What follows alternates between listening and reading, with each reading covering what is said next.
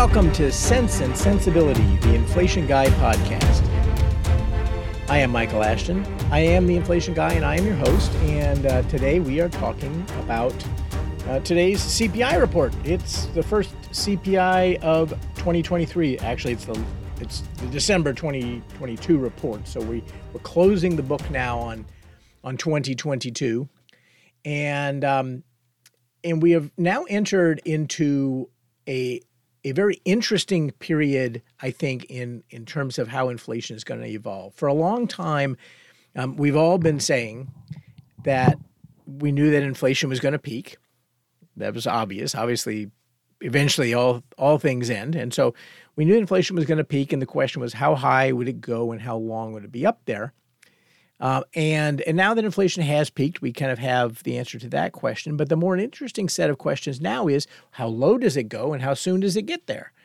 Because you know you really only know the total output and, and energy loss from an engine after you've done both the upstro- upstroke and the downstroke. So we have to go a full full round trip here before we know whether or not that round trip takes us back to two percent inflation or whether it takes us only to four or five percent inflation is is what I sort of uh, think.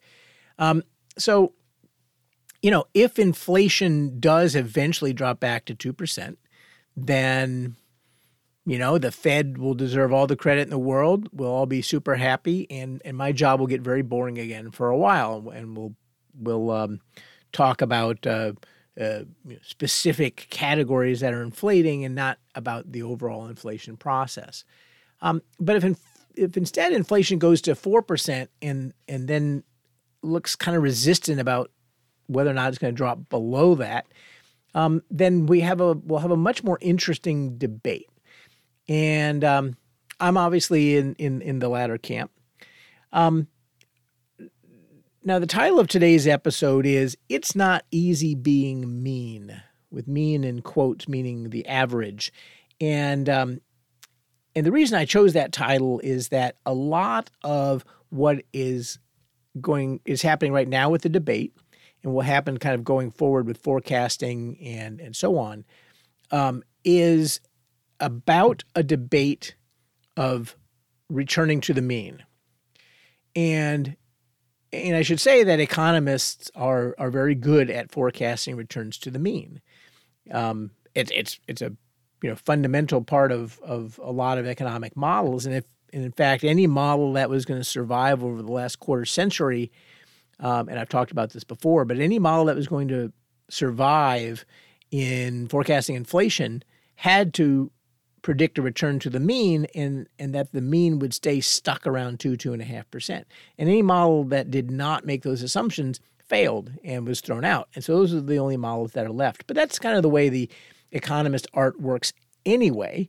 That, you know, let's figure out what the mean is and then we'll forecast a return to the mean. And if it gets to where we said it was going to go, but it takes longer or it takes a shorter period of time, then as a, as an economist, we would you know declare victory and and um, uh, when really all we're doing is is relying on the fact that most series oscillate. and so, um, so, but that's that's the the the trick to the economist art is the old saying is you know forecast a a direction um, or a time, but not you know or, or a a a location and a time, but not both. Um, you know, so if you think it's going to go up, you say it's going to go up, but you don't say when it's going to go up or for how long. Um, or you say that something significant is going to happen over the next six months, and um, you know you don't say which way. Um, and I guess te- technical analysts work the same way, by the way. But um, anyway, I, I digress a little bit. Um, the let, let's let's first talk about today's number and, and what actually came out, and I'll kind of then return back to the whole question of of the forecasting and, and returning to the mean and, and what I think is actually happening. Um, but you can already sort of see these tricks because going into the today's number, the forecasts that were out there were generally for, you know, very soft on headline, but a core that was around, you know, high point twos, you know, 0.28 or something or or thereabouts. Um, and and the line items that economists would point out were I, one, one, for example, I saw said airlines were going to be a drag. Um, used cars was going to be a drag. New cars was going to be a drag, and, and rents was going to be a drag.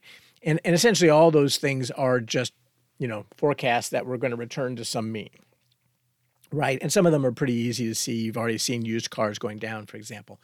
Um, and and one of the things, by the way, that economists are not very good at, and and you saw this in the forecast today, um, although it ended up not biting them in the ass very badly, is forecasting what is going to move away from the mean.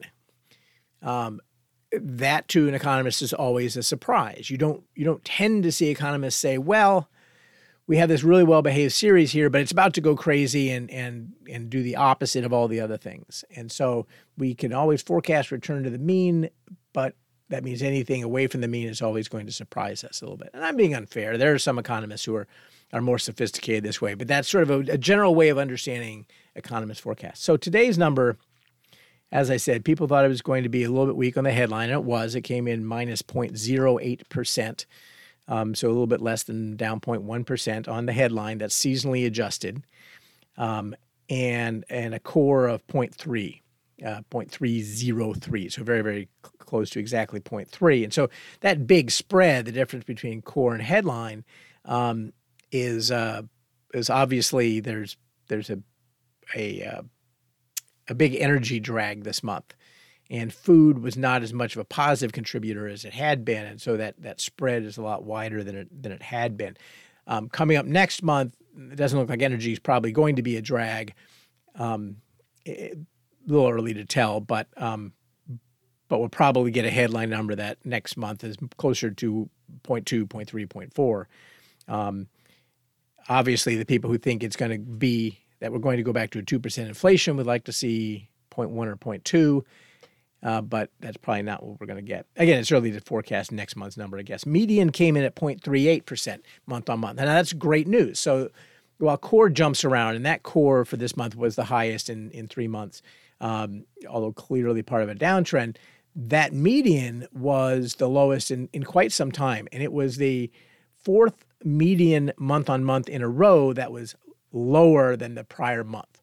And so clearly in median, there's a deceleration, and actually, year on year, median inflation peaked in October at 7%, went to 6.98 in November, and will be like 6.93 or something in December.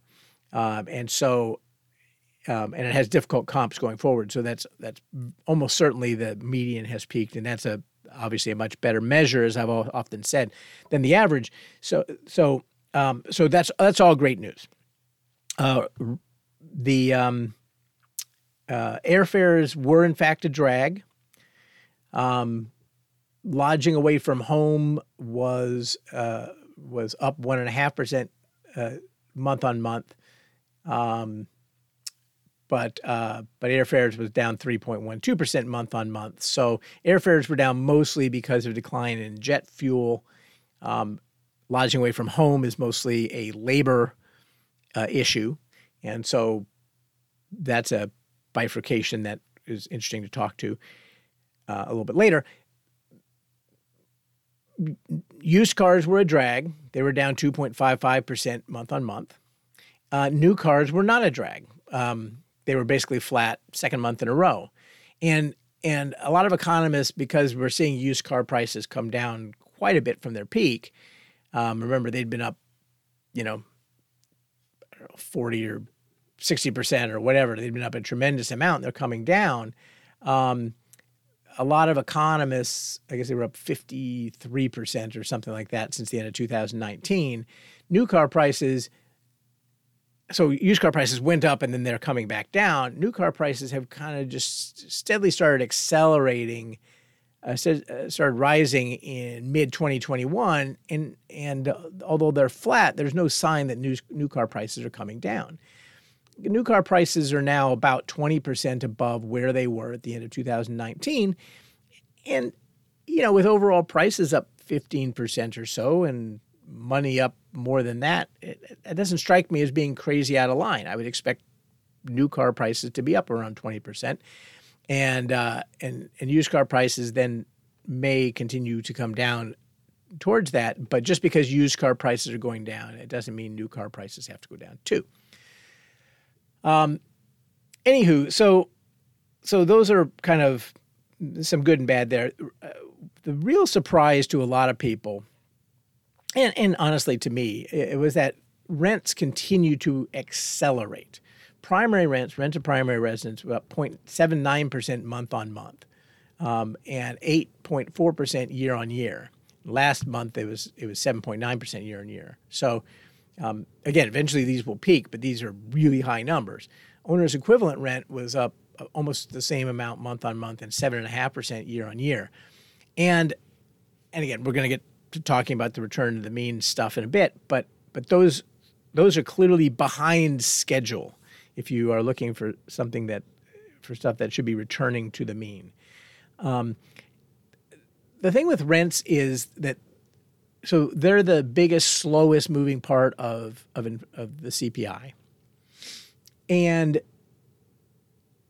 but the and, and so you'd look at that and you'd say, well, there is no chance we're going to have core inflation go back to two percent while we're still accelerating rents. But that insight has been really defanged kind of systematically over the last couple of months. Um, there's been much more focus, and, and I don't think it's coincidental, um, on on very short term measures of rents, you know, from uh, you know, um, uh, the, I don't know the various online rental um, uh, rental series that that that you know measure um, you know like apartment finder whatever.com or something like that. Um, you know all those that measure month on month changes in in rents all of those series show rent uh, it has rapidly decelerated in some cases and, and in some cities our rents are actually outright declining but all those series also have really bad problems in terms of kind of the selection um, the, the sampling and, and other sorts of problems the gold standard in rent is still the, the Bureau of Labor Statistics um, owners or, or uh, primary rent series. Um, it's just really slow and really behind. But so people have been focusing on saying, well, okay, but we really know that rents are decelerating rapidly if we look at the more the more recent, more current data.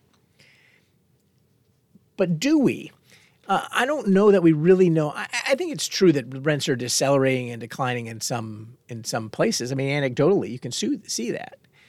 Um, but but both the, the the monthly data series that are you know have weird um, that that have some um, weighting problems, and in recent research that has been uh, put out there publicly and distributed um, using the BLS data set, but trying to make it more timely. Um, also shows some deceleration, but with massive error bars, and it's really hard to see. Bottom line being, the gold standard is still the, the BLS series, and and yes, rents are probably declining or probably decelerating, but it's not at all clear that they're decelerating rapidly. Moreover, we shouldn't expect it. Wages ha- are a big influence on rents. If people are not getting wage increases, then rents, uh, at, at, especially if home prices are no longer going up the way they were, there's some limit to how fast rents can go up. Eventually, nobody can pay for an apartment. Um, but wages have been going up uh, fairly fairly markedly. They've been going up about six and a half percent over the last year. Looking at the Atlanta Fed's median wage tracker, and um, and as long as that's true, it's not really obvious at all to me why rent should suddenly collapse and go down to zero. You know, people have money. So if you charge them 2% more than last year on rents, they grumble, but they've got the money to pay for it. So so it's not at all not at all clear to me why you would expect rents to, to turn over and completely plunge. Go flat, unlikely. My model says they should be four or five percent, but and so slower than here. But I, I don't really see them completely falling off a cliff. And unfortunately, you sort of need to have that happen. Anyway, I'll, I'll get back back to that in a second. Um, uh, core services less rent of shelter, 6.34% year on year. And, uh, and that's important because um, so core goods is rising at about 2.1%, core services 7.1, but a lot of that is shelter. And so you take out shelter and you have core services less rents of shelter is 6.3%.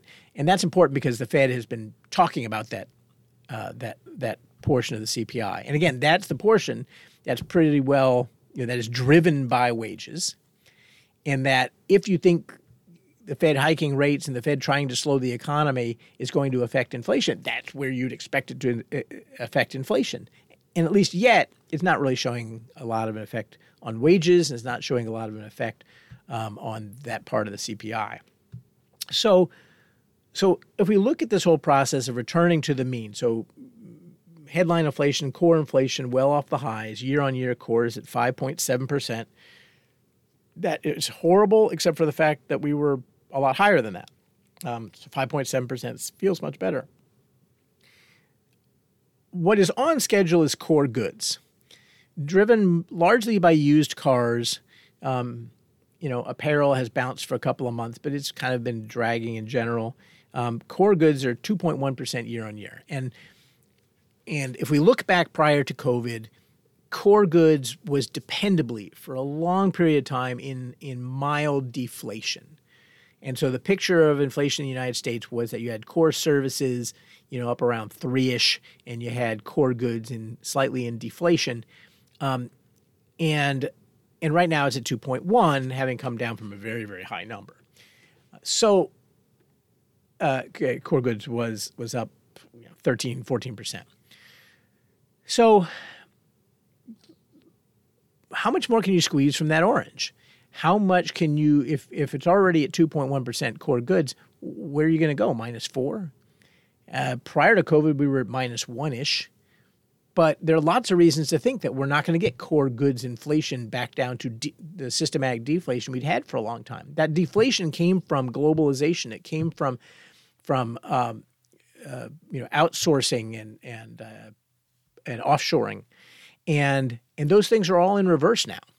The demographics that that led to that the, the great increase in demogra- in uh, in labor supply that happened over the last quarter century that started to reverse. And so i don't know that we can expect you know we can we can hope for core goods to go negative but i don't know that we can really expect it to go negative. So maybe it gets down to 0 or 1 um, but we're already at 2.1 year on year so how much more are you going to squeeze out of that and the answer is not very much so if you want to get core inflation currently at 5.7. If you want to get it back to 2, it's got to come from services. You got to have rents have to roll over and you have, have to have core services X rents roll over. And right now, those aren't really happening. Um, look at lodging away from home. You know, so you know hotels. Look at food away from home. Look at people. You know, uh, what's happening to restaurant uh, restaurant labor you know, those are expensive. And as a consequence, those portions of the CPI are continuing to, to show resilience in, uh, in terms of rolling over and going back down. Now, I find that the, um, I guess, what other point? I guess there's a point kind of going into this whole number today and coming out of it. Um, we obviously care from an economics perspective, but we also, but you know, I'm an investor. We manage money for individuals. We manage money for institutions, and and so we care about market reaction. And an important point to make here is that the markets going into this and coming out of it were priced for inflation to rapidly return to two percent, um, and by the middle of this year, um, and then to flatten out. Uh, and so even if you don't agree with me and you don't think that inflation is going to stay around fourish, uh, then you might still. In fact, if I was bearish on inflation, I would probably still be long inflation because it's so cheap that I can be quite a bit wrong and still make money. And, and as investors, we care more about making money than being right. So you're getting a uh, you're getting a a great advantage taking the long position in inflation and betting that it's going to be worse than the markets are pricing. Literally, the inflation swap market right now is pricing year on year inflation in June will be at 2%.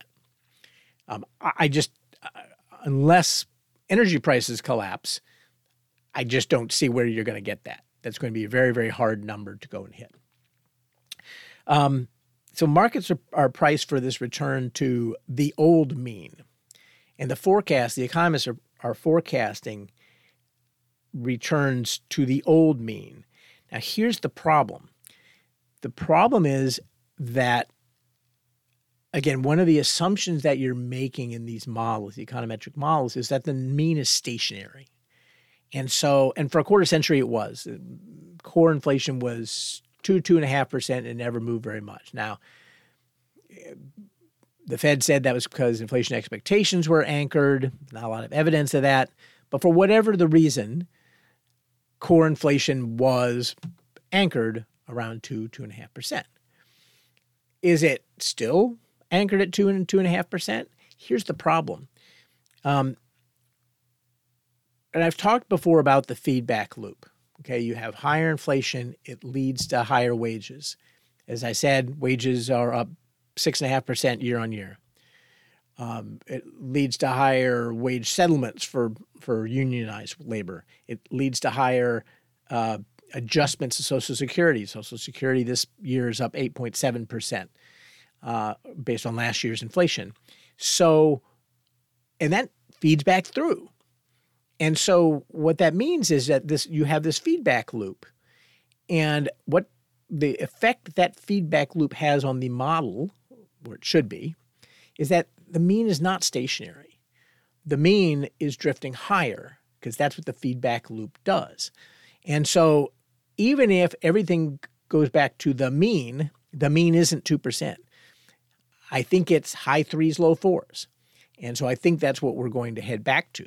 We obviously don't know that. We can't observe the mean, but that but you can very clearly see the feedback loop.